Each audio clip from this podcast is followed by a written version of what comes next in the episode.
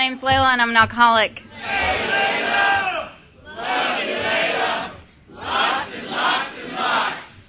Oh, Jesus. Awesome. Awesome. I was in pageants. I do. Um. Wow. What an awesome, awesome uh, opportunity this is. I am always amazed and honored and overjoyed to be standing in front of a group of, of my peers to stay sober one more day. Um, I'd like to thank the host committee and Ray for asking me to be here, and you guys have offered some wonderful experiences before and after uh, the fire, the light bulbs, you know, the whole Gat- Gatlinburg experience here. Um, it has been great. It really, really has. The banquet tonight was phenomenal. For those of you that missed it, please don't miss out next year because it was awesome. Um, it's just been really, really fun. It really has. Uh, wow, I have so much uh, good stuff that's been going on, and I can't wait to get to that. So I'm going to quickly run through what it was like before, um, what happened, and, and get to the good stuff of what it's like now. I grew up in an alcoholic home, very typical, uh, you know, divorced parents. My mom was a hippie. My dad was a conservative, so that didn't work out well. Um, and I went back and forth between the homes. So I consider myself to be a responsible hippie and, you know, only smoke good pot and, you know, then only drink beer out of a bottle. So uh, I was very sophisticated, very sophisticated. Um, my sobriety date is September fifteenth of nineteen ninety-two, and uh, I got sober when I was sixteen years old, so my drinking career started fairly young and ended fairly young. I, did, I have now been sober longer than I drank, which is really, really amazing. Um, it really is. It's, it's, it's, it's an unbelievable gift to finally reach that point in my life. Um... So I grew up in these alcoholic homes, and there was the typical alcoholic stuff. There was violence, and there was raging, and there was, you know, acting like it was all okay on the outside and uh, everything falling apart on the inside. But as long as the neighbors didn't know, then it was okay. And that's what I learned. I learned that if it looks okay, then it is okay. And so I studied real hard and real long on how to make it look okay. It didn't matter that it wasn't okay. It just had to look okay. And I was never good enough, and I was never pretty enough, and I was never smart enough, and I was never enough of anything. And that can only go on for so long before something has to give. And there were a series of events that happened to me. Um, I moved in. I grew up with my brother, who was very violent and very abusive. And my parents didn't really know how to, or didn't, they chose not to for some reason, or whatever their reasons were. There wasn't a lot of punishment put on that, so the abuse continued for a long time. And so I just put up with that. And up till this point, I would drink when I would go visit my mom when I was eight or nine. I had my own beer stein, and, you know, that's just what we did in my family. You know, it was really neat and cute to play paper dolls and then get drunk. And I don't, you know... My paper dolls didn't come with a beer mug, but, you know, my mom would draw one for me if I had asked her, I'm sure.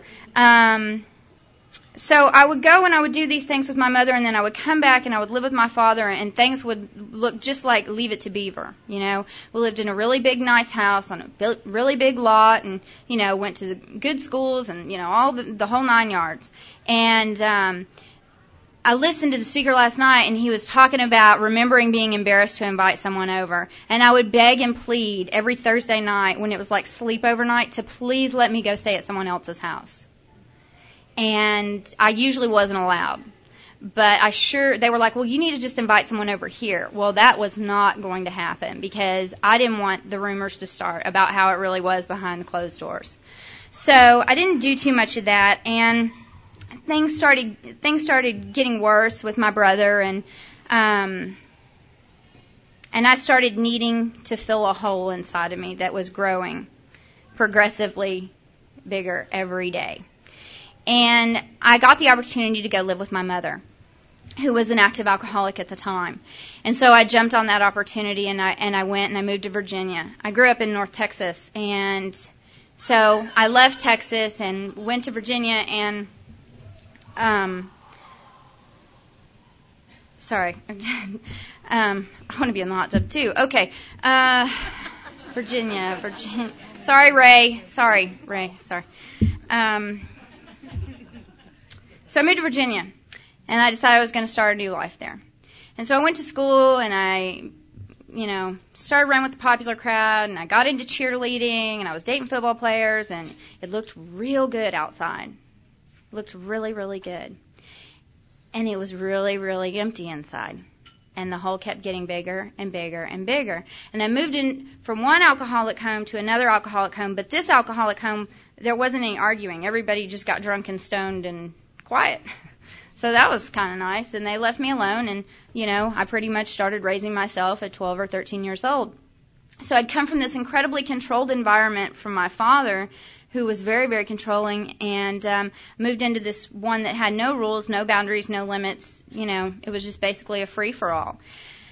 So I, you know, had a free-for-all, and um, started running with the fast crowd. Is that what they call it anymore? I don't think they call it that anymore, but it was the fast crowd back then. And so I was a fast girl.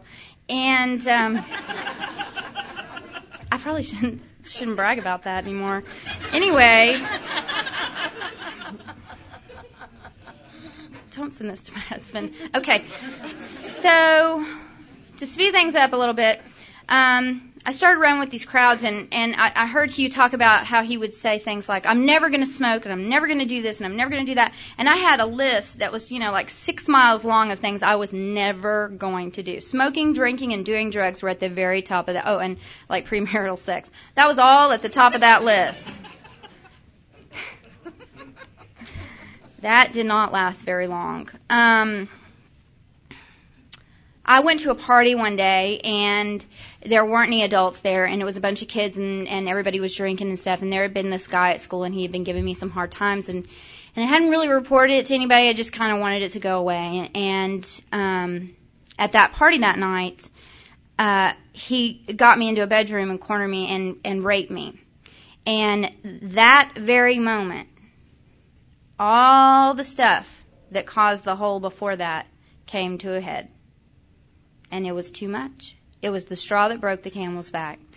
And it was like someone had taken a shotgun and blown me out right in the middle. Like there was just nothing left there. And there wasn't any way of holding it together. And so I went home that night, and I didn't tell anybody. And I didn't tell anybody about that for three years. Um, because I was never good enough. I was never pretty enough. I was never smart enough. And so surely that was my fault. And I was not going to tell anybody, because then they would just think I wasn't good enough, I wasn't smart enough, I wasn't strong enough, I wasn't pretty enough. And so what happened was, because there wasn't anything left there to keep that hole from just gaping wide open, I had to find some new way to fill it. Drugs and alcohol. Great way to fill that hole is what I found. And so I started doing things like, you know, stealing my mom's dope and drinking her beer, and uh And she came home one day, and, and I just started, you know, doing these things. And she said, we're moving. Oh, I forgot this part. This was kind of funny. Um, they used to do these drug shows on cable back then. And um, I just watched this show on how West Palm Beach was the crack capital of the United States. I was terrified of crack, you know. It was really, really scary. It was just first coming out. So it was like this big expose I had just watched. Not twenty minutes later, my mom comes home, we're moving to West Palm Beach. I'm envisioning everyone on crack in this, you know, seven hundred thousand people all on crack, because that's what the show was, you know, about. So I was terrified. I didn't want to leave this life. As bad as it was, it still looked good. And so as long as it looked good to you, it must be okay, because that's all I knew. It didn't matter that I had this huge gaping hole. It didn't matter that I couldn't stand to look in the mirror. It didn't matter that I was thirteen and fourteen years old and couldn't go to sleep when I laid my head on a pillow because the noise wouldn't stop. It looked good. That's all that mattered. So we picked up and we left, and um, I declared Mondays and Fridays pot holidays. It's helpful when you move in with a drug dealer to do that. Um, my mom had high-quality friends back then, so that's who we moved in with. Um, and I learned all sorts of new tricks, you know, what shooters were and what parties were and, you know, all, all the nightlife that you can imagine coming along with South Florida. That's what I started enjoying at fourteen years old. And things progressed, and they got worse. And then uh, I got the opportunity to attend a new school. And it was a magnet school, and you had to audition and this, that, and the other. And, and it was the goody school, the slow crowd school, I guess you would call it. And um, and I said, that's it. This is where it stops. We weren't special, I promise. It wasn't the special school. It was just the slow school. Well, that would be the special school, wouldn't it? Anyway, um, so I decided, um, I made a decision. You know that decision you always make? You know that, I know some of you made it. Don't act like you haven't, because I saw you. Um, you can't look like that without having made that decision. Uh, and the decision was, it was going to be different. It was going to be different this time. And I was going to stop the drinking, and I was going to stop the drugging, and I was going to actually go to school five days a week, and I was going to participate. And um, it was easy to do that for a while. We had moved out of the of the drug dealer's home, and um, so it was just my mother is the drug dealer. And so it was just us. And uh, the kids at school didn't drink. You know, they didn't know what a keg was. They didn't know what a bong was. They didn't know what a pipe. They didn't know what any of that stuff was. So it was really easy for my life to slow down a little bit. And um, so that lasted for about nine months. And I was absolutely batshit crazy um, because there wasn't anything to keep that hole from gaping open. There wasn't any medication going into that. And I was extremely violent, and um, I was I was the kind of person that people always loved, but they thought I loved myself even more because I was overly boastful and overly arrogant and overly in your face because I was terrified behind that mask.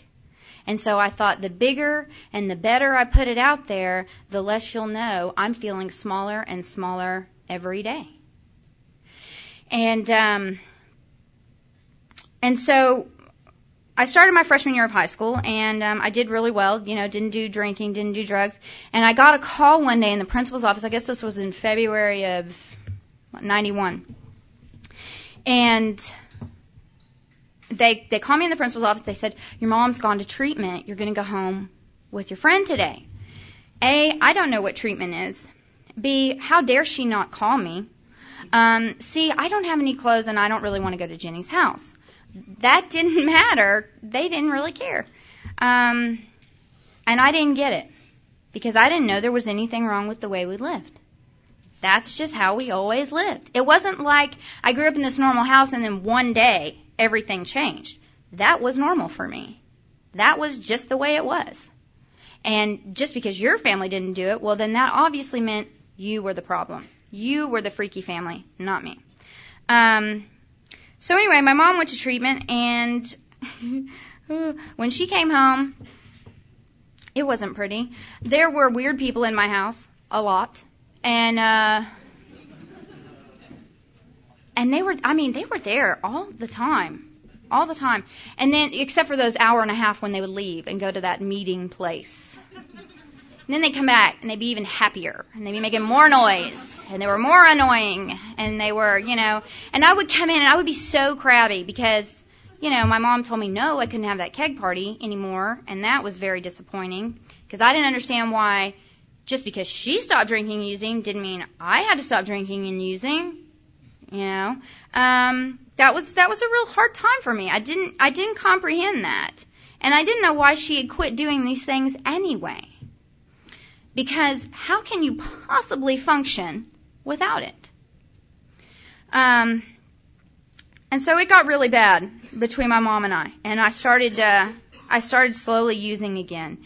And my mom, um, my mom just kept going to meetings every day.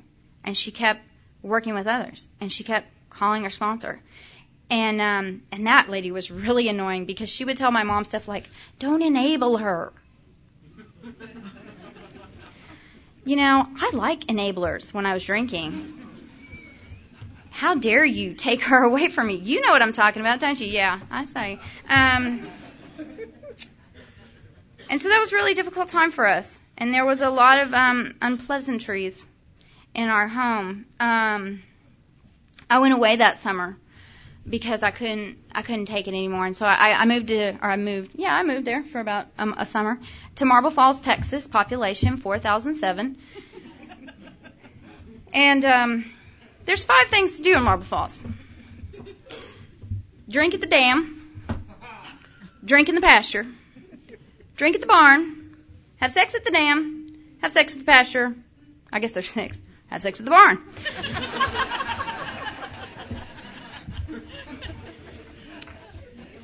It was a fun summer. Uh, I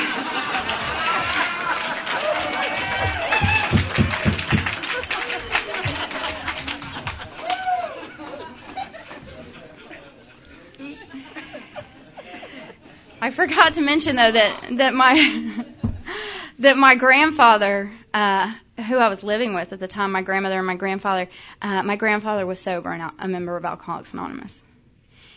And every night after dinner, he'd say, you want to go to a meeting? You want to go to a meeting? You want to go to a meeting? You want to do your algebra homework, or you want to go to a meeting? Algebra looked so good that summer, I cannot tell you. I still managed to fail, but it looked better than going to a meeting. Um, and I avoided that. I avoided that all summer because I didn't need that. It still looked so good out there. Couldn't you see that? And, you know, when it's someone in this room looking at it, we can look right past that, and we see what's really in there, and we see the emptiness in the eyes, and we see the gaping hole in the soul, because we identify, because we have been there, because the book tells us we have the power to help when no one else can, because we've been there. And that's an awesome gift of Alcoholics Anonymous. But it sucks when you're the one drinking and you've got someone sober seeing it in you.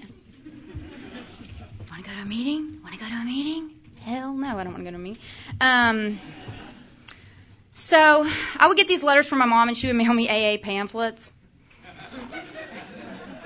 Um, I could not get away from it. It was everywhere. It was all-encompassing in my life.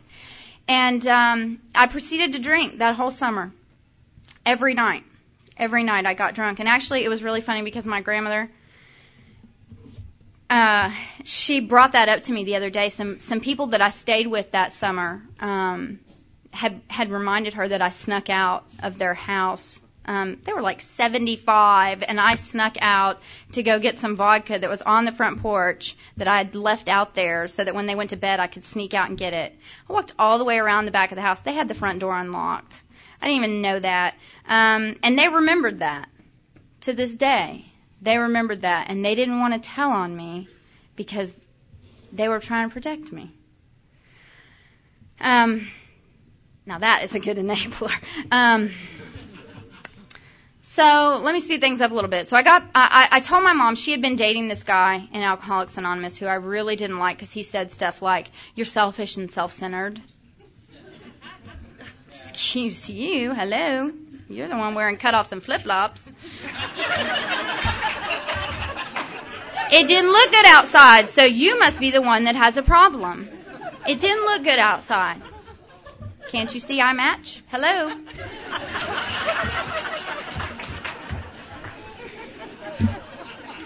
That's what it was about ten years ago. That's what it was about. And, you know, I did not match before I met her, so that was scary. Um, so, so I told my mom, I said, you have to, you have to get rid of him before I'll come home. And she did, but I think it was just because it was a bad relationship. I really don't think I'm that powerful, although I did at the time. And I came home, and I immediately started back to school and found a drinking buddy. Well, I made her a drinking buddy because I got really tired of being the slow school, and I was going to speed things up. So I did. And um, I found I found some people at the gym I was going to at the time that were probably out of college by that point in their life, and you know, they were more than happy to drink and smoke dope and do whatever with underage girls. So that's what we did. Not the whatever. No, I mean like drugs. Um, I wasn't that fast yet. Um, so things progressed, and I got worse and worse and worse, and my disease sped up at an unbelievably rapid rate that year. Um, and I met him. He was so cute. And uh, we were going to get married because I was sixteen and I knew exactly what it was all about then. Um, of course, you know, we were going to wait till I finished high school. Um, but I figured that wouldn't take very long. So uh, we we drank. That's what we did. We drank and we partied and we drank and we partied and we drank and we partied. And um, I went away for three weeks to go visit my dad. And he slept with my best friend in my bed while I was gone. So I came home, and you have to remember I was a violent drunk. Um, so it wasn't very pretty when I got back. And I did a lot of things that summer that I'm absolutely not proud of. But what happened was, as a direct result of that, I started on a downward spiral into my bottom, and I'm forever grateful to that man for that opportunity to hit that bottom that fast. Um, and so that summer I found another him, and him liked to party more than the other one, and so that's what we did, and we partied and we partied and we partied and we partied, and I had found a little convenience store that if I wore just the right bikini top and just the right cutoff shorts, then they would sell me alcohol. And so I started, uh, I, I had, I had more access to alcohol, which made things a lot easier because I had lost my connection with drugs because A, my mother, who was the drug dealer, left, and then B, the guy from the gym left because I had a him in my life. And so I didn't really, you know, fit his plan anymore. So, um, so that summer it was just about having a drink. And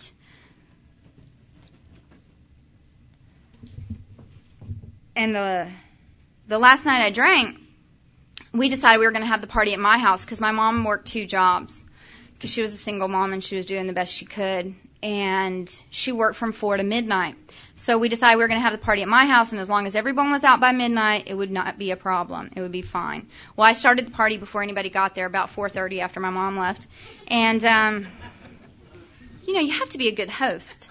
And so the party consisted of me and two other guys, because I don't know that I ever really invited anyone else except guys, but only two showed up that night. So one of them was the guy I was dating, and I remember it hadn't it it wasn't really that late. I don't think I, I think it was probably around nine o'clock, and we were in my bedroom making out or whatever, and we were totally drunk, and I was going in and out of a blackout that night, and I heard this banging on my door, and we thought it was the other guy in the other room. And um, so my boyfriend yelled some stuff, and uh, my mother yelled some stuff back, um, like open fucking the door. And uh,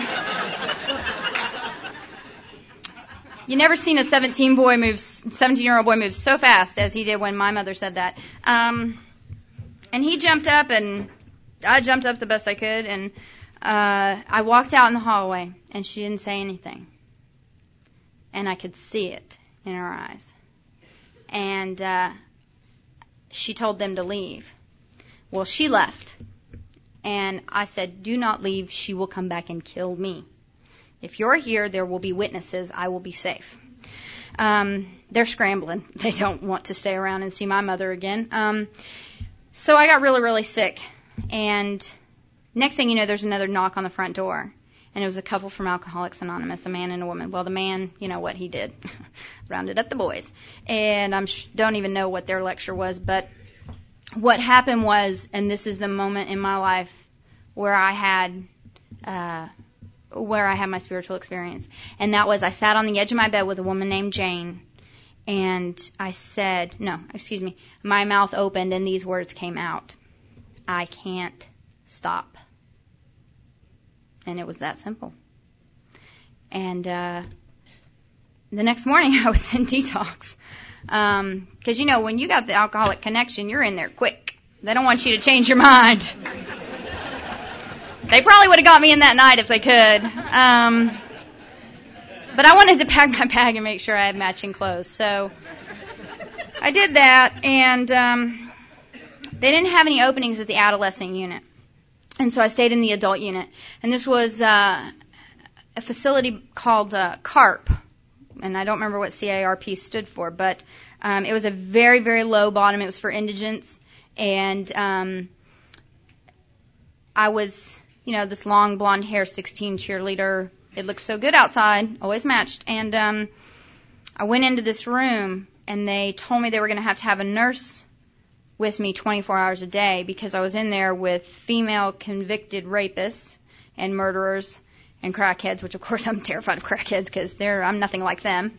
And um, sophisticated. Uh, and when I went to my first counseling session after that, because I had determined that, that those were the people that needed the help. And it was like Hugh shared last night. An alcoholic, even though my mother was an alcoholic and my grandfather was an alcoholic, that that wasn't real to me. What was real was the old man that lived under the bridge, that had the long shaggy beard, that drank out of a paper bag. And I certainly was not that. And um, so the first day I went in and, and, and I figured out that you have to tell them you're an alcoholic, because if you don't, you're never getting out. So I went in, yeah, yeah, alcoholic, yeah, yeah, drug addict, yeah, yeah, can I go home? Um, and they let me out three days later, um, because I, I was finished with my physical detox. And what happened was I talked the talk. I had no belief, and I had no action to back that up. And so I left that, tr- that, that detox facility and didn't go into treatment, and didn't go to an Alcoholics Anonymous meeting, and didn't hit my knees, and didn't read a book, and didn't find someone else to work with. And so I went crazy, because that's what this drunk does when I don't have something to fill the hole. When I don't have my medicine to fill my hole, I go crazy. And so um, within the next two weeks, uh, Hurricane Andrew hit South Florida. I don't know if you guys are familiar with that, but it was mass devastation. It was a Category five um, hurricane. And um, I went through that, and then I started my junior year of high school, which that in and of itself is dramatic. And um, and it just got to be too much. It was just too much. Those two events, oh, and I had wrecked the only car we had. Um, sober, wrecked that car. Um, and so one day it had just been too much. And I got I got an idea. And the idea was, this is great, you're going to love this. Okay, the idea was, because those two hymns had bailed on me. It was their fault, of course. Um, and the first one, his dad happened to be like the deputy sheriff. And so I called him, and I'm like, hi, um, is your dad home? No. Is his gun home? N- uh, yeah. I was like, well, could you unlock your door? I'm going to come over and, and kill you. And hung up the phone, called the next hymn, hi. Are you home by yourself? Yeah. Okay. Could you unlock your door? I'm going to come over and kill you. Hung up the phone, and that was my plan. And my plan was I was going to go take care of number one, then number two, and then myself. Because I'd had enough. I was done. But, you know, I liked a party, so I needed to have some people go with me. And this is God. You know, this is this next part is God. I had to go to treatment bef- or no, what was it? Therapy. Yeah, therapy. I had to go to my therapist before my mom would let me have the car, you know, to go take care of this business I had scheduled. Um, therapy. Yeah. So I shared this little plan. Therapists don't like that. Um They also don't like it when the sheriff calls them and says, there is a psycho trying to kill my son. Um, so she had already got the word by the time I got to her office. And I told her, she said, is there something you want to talk to me about? And I said, well, I have this plan. Um, and I went through it with her, and I said, do you think something's wrong with that? because at that point in time, and I'm so grateful to to the women in this program that taught me the definitions um, of some words that I wasn't real clear on when I got here. And the definition of delusion is, we cannot differentiate the true from the false. I no longer knew true from false. I no longer could tell you right from wrong, black from white. My whole world was gray. And that's a real scary place to be. So, therapists really like to send you places when you're like that. A lot of people like to send you places when you're like that. Um, so they had said, suggested, they brought my mom at this point, you know, um, and they suggested that I go to treatment. And they told me of this facility, and I had seen the commercials, and there was a palm tree and a beach, swimming pool, lounge chairs. And at the bottom, it said, fourteen-day evaluation. What I read was, fourteen-day vacation. I said, sure, let's go. I'll get my swimsuit, and we'll get in the car. So I went home and packed my stuff up. And I got there, and, you know, they make you sign the papers, make you think, yeah, you're just, you know, just that little fourteen-day evaluation, whatever. eighty-six days later, they let me go home, and um, I never saw that frickin' pool, you know that? And there was no beach. Um, there was a gym and an obstacle course. That's what was there. So I stayed in that facility, and uh, I helped so many people while I was there. It was, it was a beautiful thing. Should have been in therapy. Whew.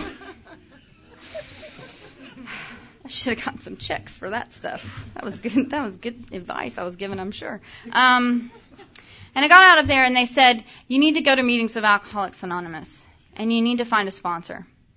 And you need to read the Big Book, and you need to work the steps, and you need to go to mis- meetings consistently, and you need to find a home group and get active and get involved. And I didn't know what any of that meant, and I wasn't real sure I was going to do it.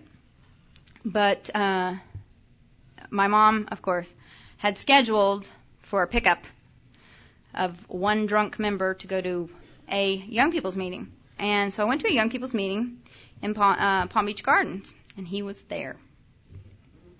Better believe, willing to go to any lengths at that moment. Um, and he said, and I will never forget it, hi, are you new? No. A match. Um, that was important. Remember, it's still important at this time. Um, and he said, well, he was on his way out. He was going to, uh, go, he had just come from the six thirty meeting, and I was going into the eight o'clock meeting. And he said, well, keep coming back. And I said, you betcha. Anytime. Um, so I did. I came back for a long time for him. And, and I, and I, and I found a sponsor. And, and I want to put this out there because if there's anyone new, um, in Alcoholics Anonymous tonight, I heard that word, and like I told you, there were some women in this program that taught me new definition to some words I didn't know. And when I got here and I heard the word sponsor, the only thing I had to relate that to was, you know, when you're like on softball or something and you, like, you have a sponsor, like Fifi's Nails or Bud's Barbecue. I thought the Mercedes dealership would be a really good sponsor. Um... And then they pulled me aside and told me, no, honey, that's that's not what that is. Um, a sponsor is someone who's who's worked steps ahead of you and, and knows the book of Alcoholics Anonymous and can lay the kit of tools at your feet and show you how to live this life. That didn't sound like much fun. So I said, well, can he be my sponsor? Because I'd willing to take anything he laid at my feet. And um, honest program. Uh And they said, no, honey, you need to find a woman.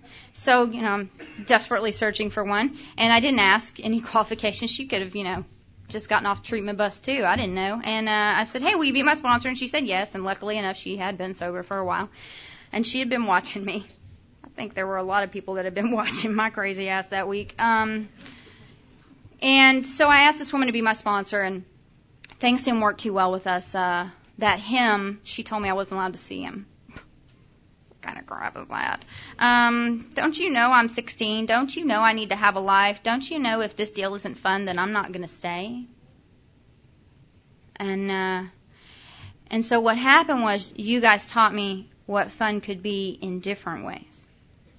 You guys taught me that it could be fun to sit at Denny's until four o'clock in the morning drinking the worst coffee you've ever had in your life. You know?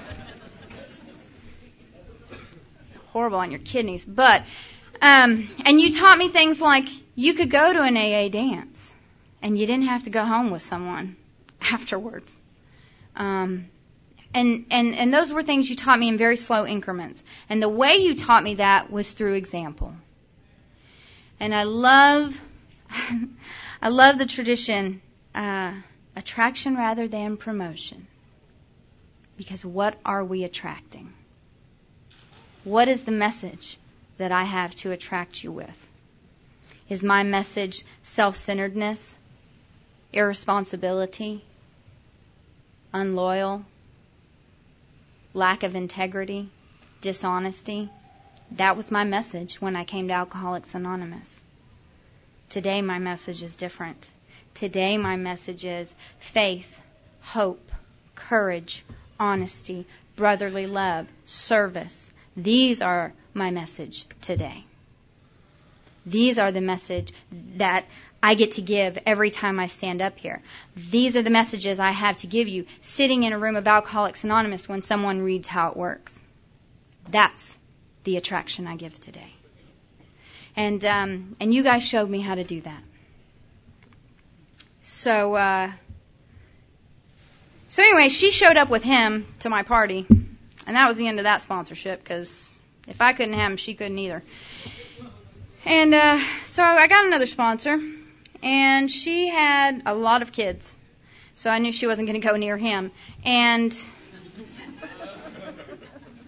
And she was married, and she had a successful relationship, and she went to women's meetings. What the hell is that all about, you know?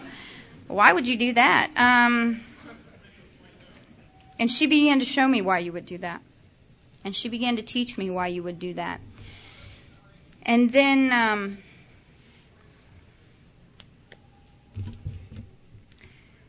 and then March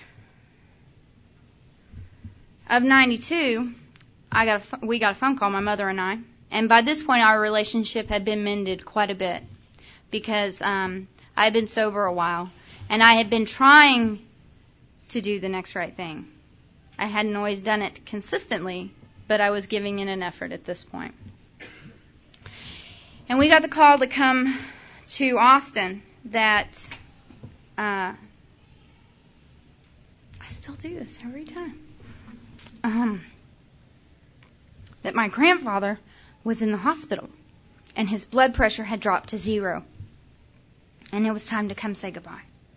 And so Mom and I got on a plane, and we flew to Austin, and we sat in a room in Seton Hospital, and it was my grandfather, two of my uncles, my mother, and myself, and we had a meeting of Alcoholics Anonymous. And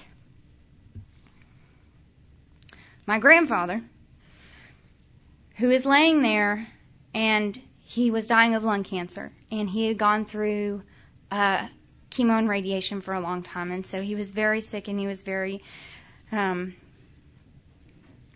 he was very tired, and he was um, hooked up to all these machines and tubes everywhere, and he said, "I have one deadly disease, and that's alcoholism. And if I don't take a drink today, I got a chance." And that, my friends, is the power and the message of Alcoholics Anonymous. And that was what was given to me that day, along with my six-month chip. And I still have that chip. Um, and he died two days later. Um, his home group honored him and gave him his twelve-year chip because he would have had twelve years three months later. And so they went ahead and gave him that. And he had twelve grandchildren. And I'm the seventh one. And on my seventh year anniversary, my grandmother gave me his seventh year chip. And those are the only two chips I still have today. because I give the rest away. But those are mine. That's just for me. Because that is the truest and purest form of Alcoholics Anonymous. That is the absolute unconditional love of one drunk for another. And that's what the deal's about. Because that came from God. That didn't come from that drunk laying in that bed. And that's awesome. That's the power of this program. That's the power that's contained in the pages of the book Alcoholics Anonymous, and that lives and breathes in the rooms and the meetings of A A. How awesome is that? We have been given the power to recover and help others. That is awesome. So, uh, before that happened, the day before that happened, my grandfather had asked my mother if we would come and take care of my grandmother. And my mother agreed. And she told me, she said, we can go now or we can wait a little while and go. And I said, no, she needs us. Let's go now. So we packed up and we moved to Marble Falls, Texas, population four thousand seven. Ooh, doggy. Um... Let me tell you about the A A young people in Marble Falls, Texas. You're looking at it. You are looking at it, committee and all. Um, and I moved to and I moved to Marble Falls, Texas, and I left behind this wonderful group of uh, young people in A A that carried the message and lived the message and showed the message. And um, and I went to meetings with people that. Um, Well, you know, they just had big fat guts, you know. And they were old. And they didn't get me, you know, and I didn't get them. And they would say things like, I, dr- I spilled more than you drank. And I would say stuff like, well, if you hadn't spilled it, you'd have been here sooner, you know. And they would say stuff like,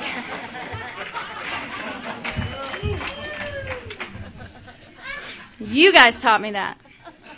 You guys taught me that pitiful and incomprehensible demoralization does not come with age, nor does it come with the amount of alcohol and drugs that I put into my body. It comes when I say, enough.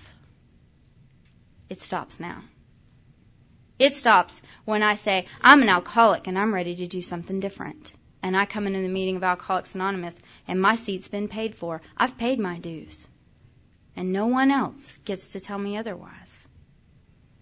And uh, I got real put out and I got real tired of going to those meetings and hearing that kind of stuff and not being a part of. And so I gave up and I quit going to meetings. And I would go and get my chip, you know, and I would go and do my token appearance once a month or whatever to support birthday night or, you know, cake or if they were having some food or something. Uh, sure didn't go for the cute guys, I can tell you that. Um, and uh, that summer... And by the way, when you don't drink in the barn, drink in the field, drink at the dam, have random sex at the barn, at the field, or at the dam, Marble Falls is not an exciting place to live.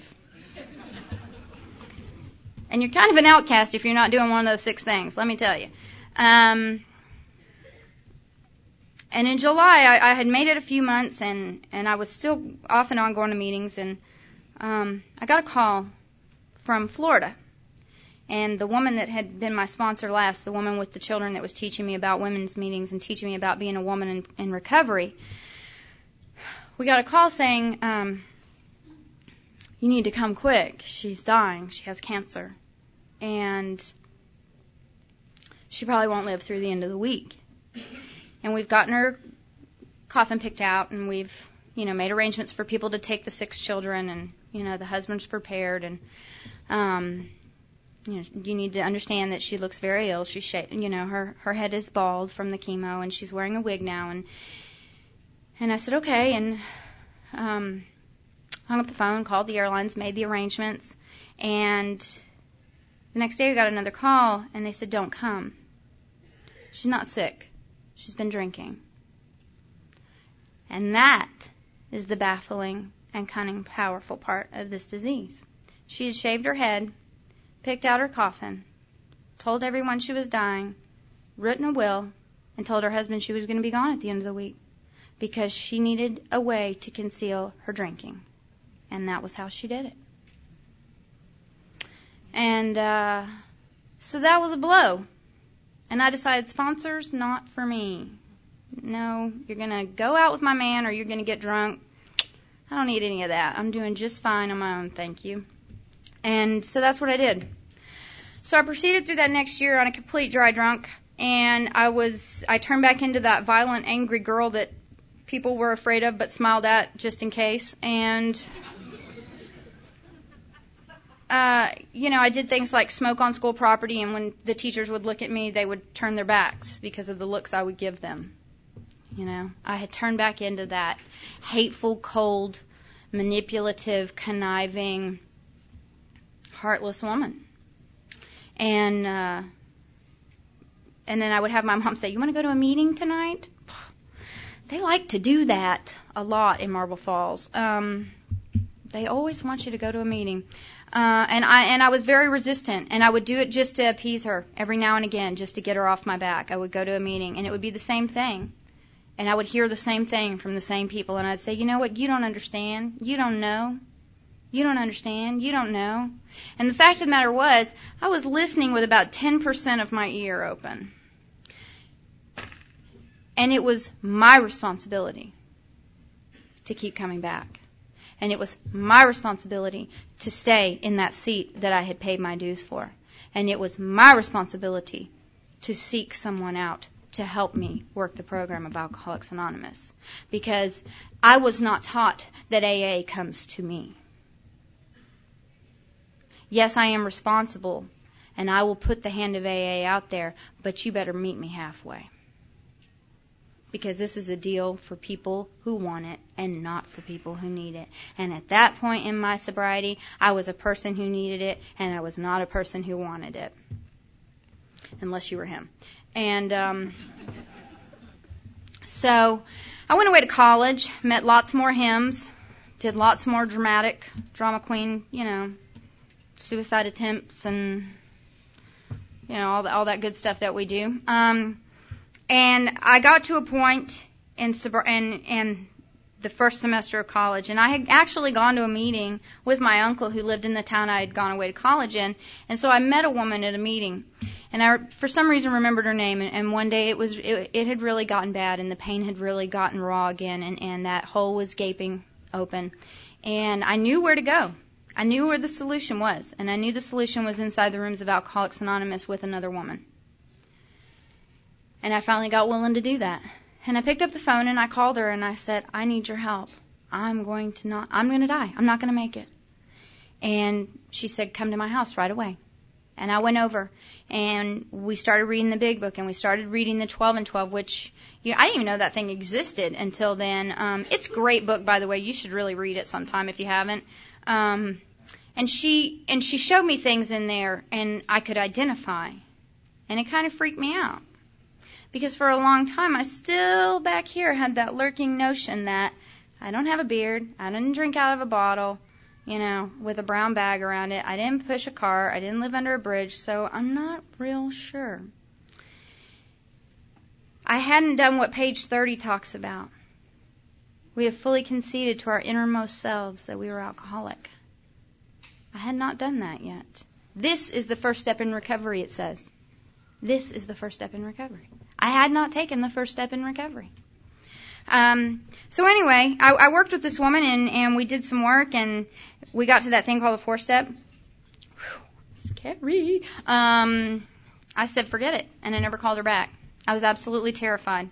I was absolutely terrified of I don't know what, but I was terrified. And so I just never called her back.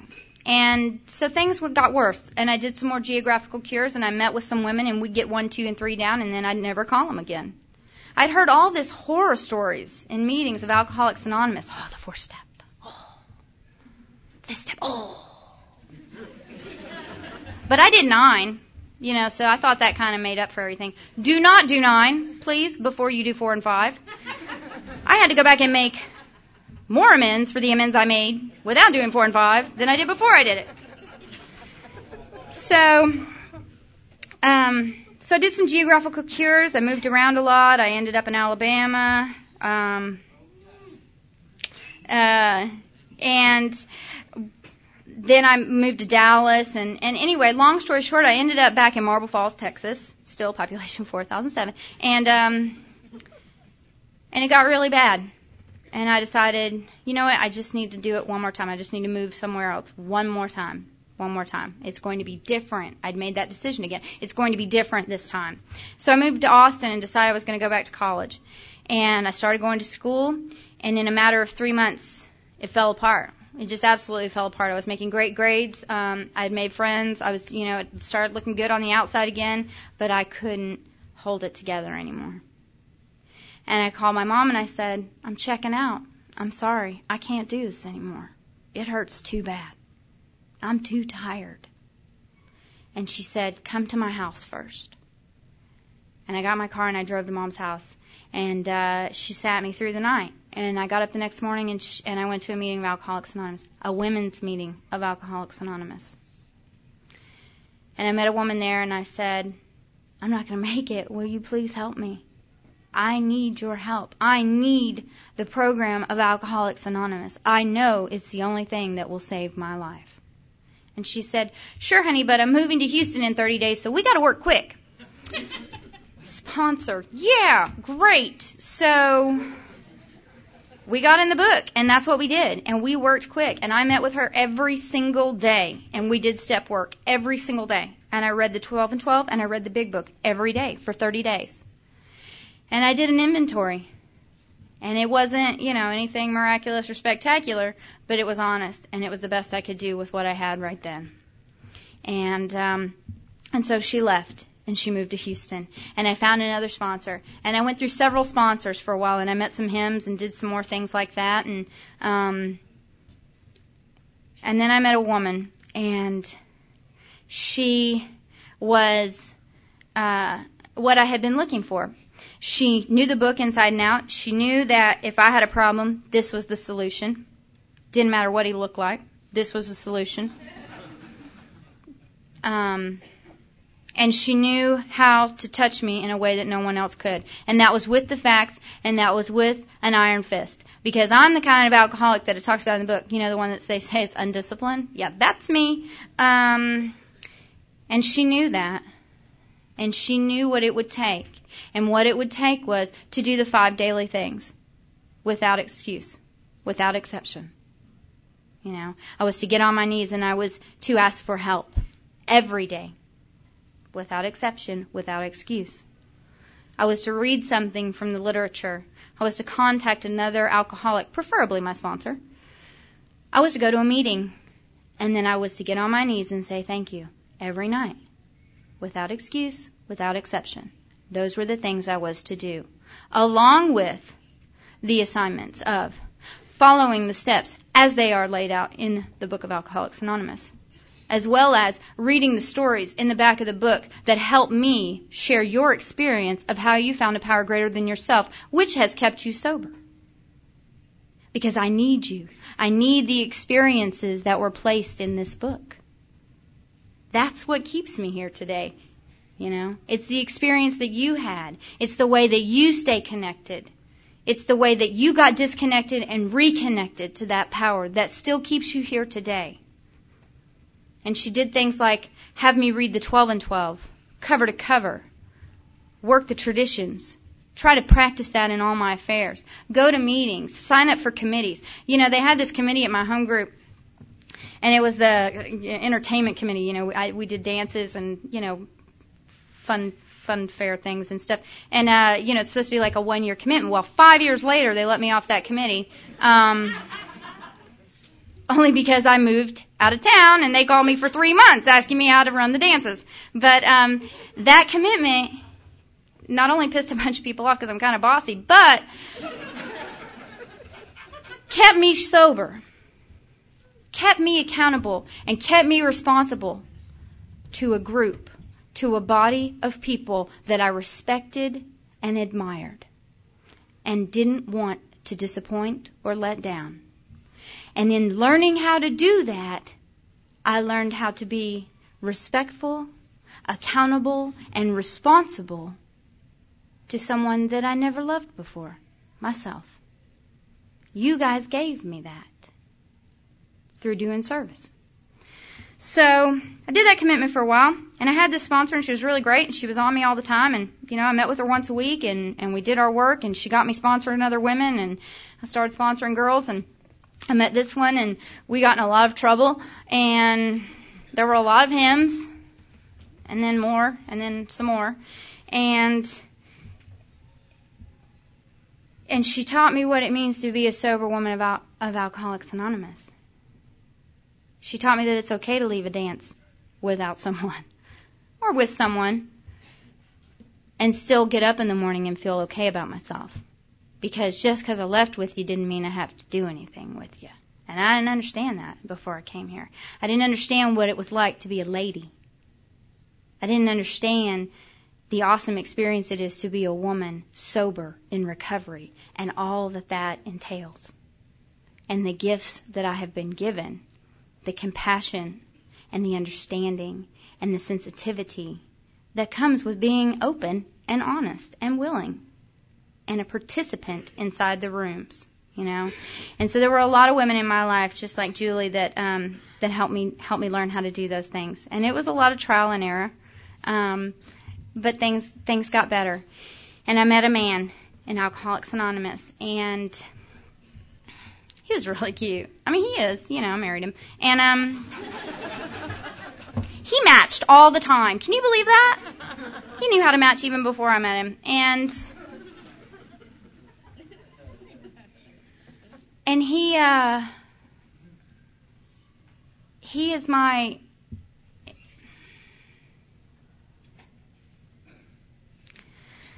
I cannot express what it is like to have that fellowship in my home every day.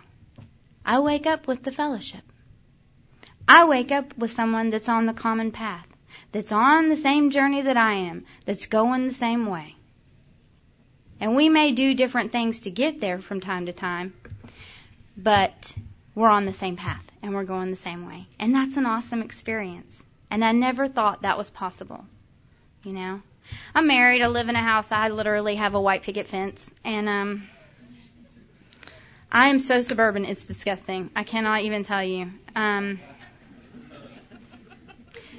I'm really tempted to put that airbrush license plate on my husband's car because everyone in my neighborhood would freak. Um, and my life is calm today. And that's something I never wanted before. You know, I wanted excitement. I wanted drama. I wanted grandiose. I wanted the spotlight. I wanted uh, the glitz and the glamour and the fame and the fortune. And today, I have peace and serenity and contentment and calm. And that's awesome. Sometimes it's boring, I will confess, but it is still awesome. It is still an amazing gift that I didn't even know I wanted. I heard one time in a meeting someone shared, and Hugh talked about this a little bit last night about the gifts that God has for us, and um, they said that that there's this room in, in wherever God lives, and um, there's a room there, and it's and it's full of all these packages that are wrapped so gorgeously.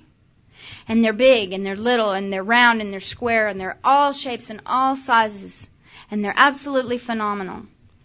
And God takes me down this hallway, and there's a door down there, and there's a couple on the way, and, and he opens the door, and, and it's and it's my husband, and it's something I've asked for, it's something I've wanted. And he takes me to the next door, you know, and it's my friends and my family, and it's something I always wanted, and it's something I asked for, and it's something I worked towards. And then he takes me to the third door, and that's where all these amazing gifts are, and I say, "What is this?" And he responds by saying, "These are all the things, my child, you simply didn't ask for. They were here for you all along." And that's what I can have in Alcoholics Anonymous, so long as I stay here. I have a whole room of gifts awaiting. All I have to do is stay here, do the work, and expect a miracle, because it will happen. It will happen. It happens to me every day that I stay sober. It happens to me every day that I get the opportunity to work with another alcoholic and see the light bulb come on. I mean, that's awesome. Have you ever seen, you know, when we come in, we're not very pretty. I don't care if you match or not. We're not pretty. And our eyes are like, well, you know, we're the living dead. We are the living dead. And today, We are the brightest lights on the planet. That's my belief. We are the brightest lights. We exude God's love. We have that ability today. What an awesome gift. I mean, that's awesome. So um, I married this man, and he picked me up and swept me off to Houston. Um, and and things were kind of difficult because I left my home group, and I left my sponsor, and, and I've been gone a month, and um, and I got a phone call, and my sponsor in Austin uh, had gotten drunk. I have a lot of women that don't want me to ask them to sponsor them. I don't get that, but they don't after they hear my story. Um, but she had gotten drunk, and I was devastated. I didn't know what to do. Um, I didn't know that I had it in me to find another sponsor again. I didn't know that I had enough faith in the women of Alcoholics Anonymous anymore because it had been shattered a few times. And then I thought about it, and I looked back on where my life was when I wasn't connected to the program and when I didn't have that one-on-one connection with a sponsor and how absolutely miserable I was. And so I went through some sponsors in Houston, and that was some adventures after, let me tell you. Um, and I and I learned this, this past couple years that I've lived in Houston, I really have learned that uh, it's a very broad and roomy highway that we're on, and there's room for us to all do it a little different, you know. And um, but for me, I still needed I still needed the iron fist. I still needed to be extremely accountable to someone. And so I went back to Austin, and, and I asked a woman there if she would be willing to sponsor me long distance, and she said yes, she would. And so, you know, when people say willing to go to any lengths, um, I really do drive three hours to go see my sponsor because I am willing to go to any lengths. Um, thank God for free long distance on cell phones. That's all I've got to say. My husband probably thinks the same thing. Um, and so through all of that, um, I have been able to maintain a level of comfort and peace today. And that hole isn't there anymore. I sh- excuse me, it's there. It will always be there. Today it has been filled. Today it continues to get smaller and smaller and smaller because I continue to feed it with God, A A, the fellowship, the Big Book, service work. You know, that's what fills that hole today. It's not pot and Michelob and Jack Daniels and men and money, all of the things that didn't fit anyway. It was like a vacuum for those things. It just sucked it in.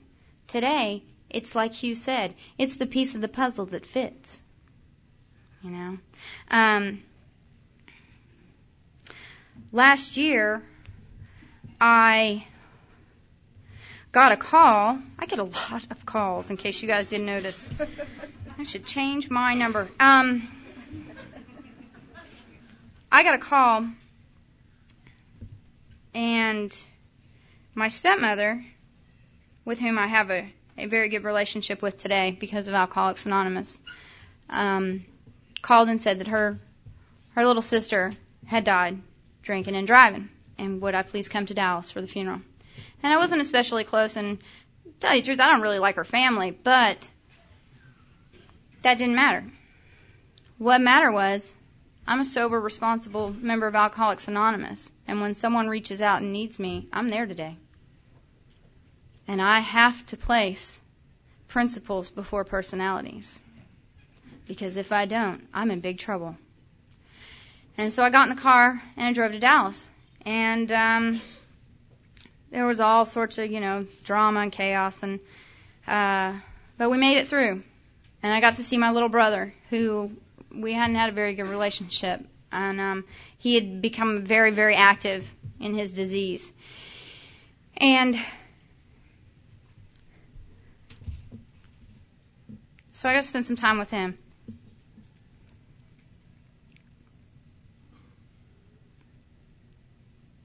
And I left Dallas, and I went back to Houston.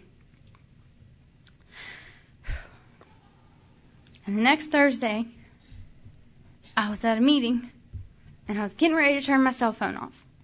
And I got a call.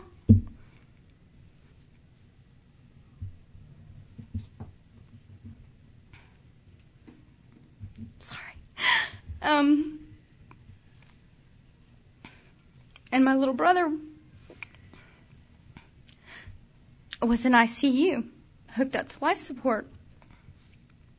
He had had an overdose, and we needed to come sign the papers to have him taken off the machine.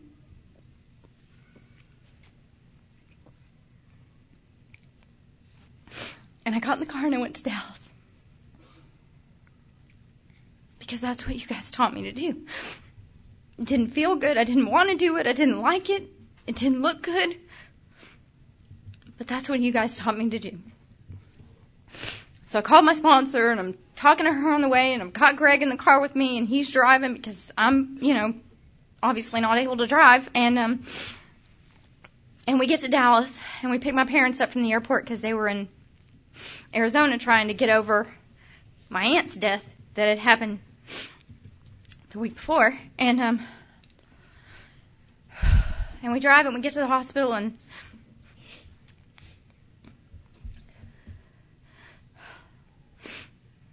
and the whole way up there,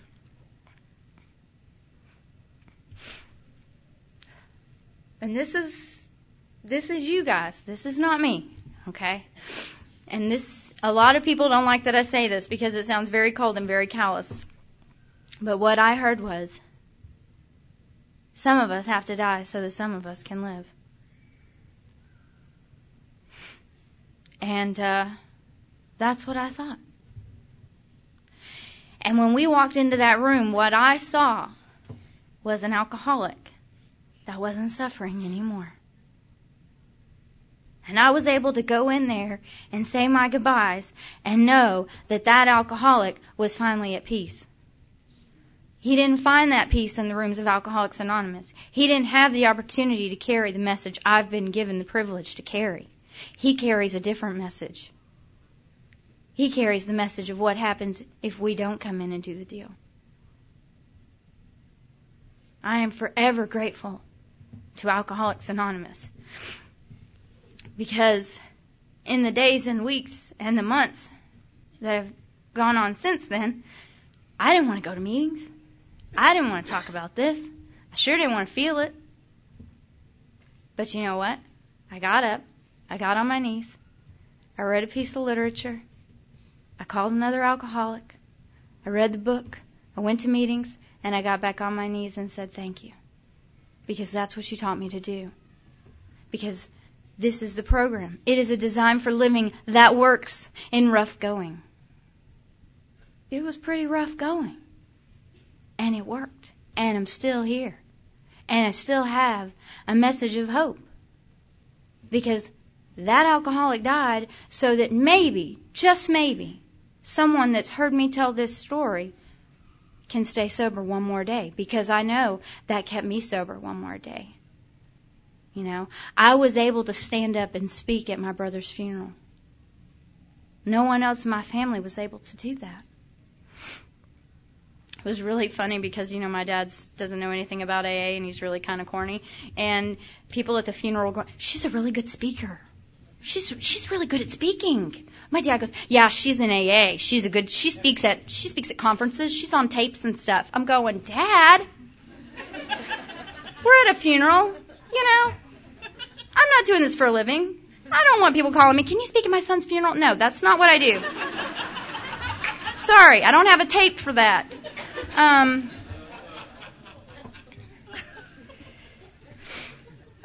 Give me a break. But the fact of the matter was, my parents were very proud of me, you know. And I was able to stand there and represent Alcoholics Anonymous without anyone even knowing. You know, it's part of that attraction rather than promotion. I was able to be an attractive member of Alcoholics Anonymous that day. I was able to be a woman in recovery that can stand with her head held high with dignity and pride. And you guys gave me that. Being strong enough to say, do the work, read the book, go to meetings, work with others. Because for a long time it was about him and the dances, you know? And and it's not anymore. I love you guys, don't get me wrong, but, um, you know, the women are what kept this drunk sober. Well, okay, in the men, in the men it was in the beginning. Yeah, it was the men. But things change.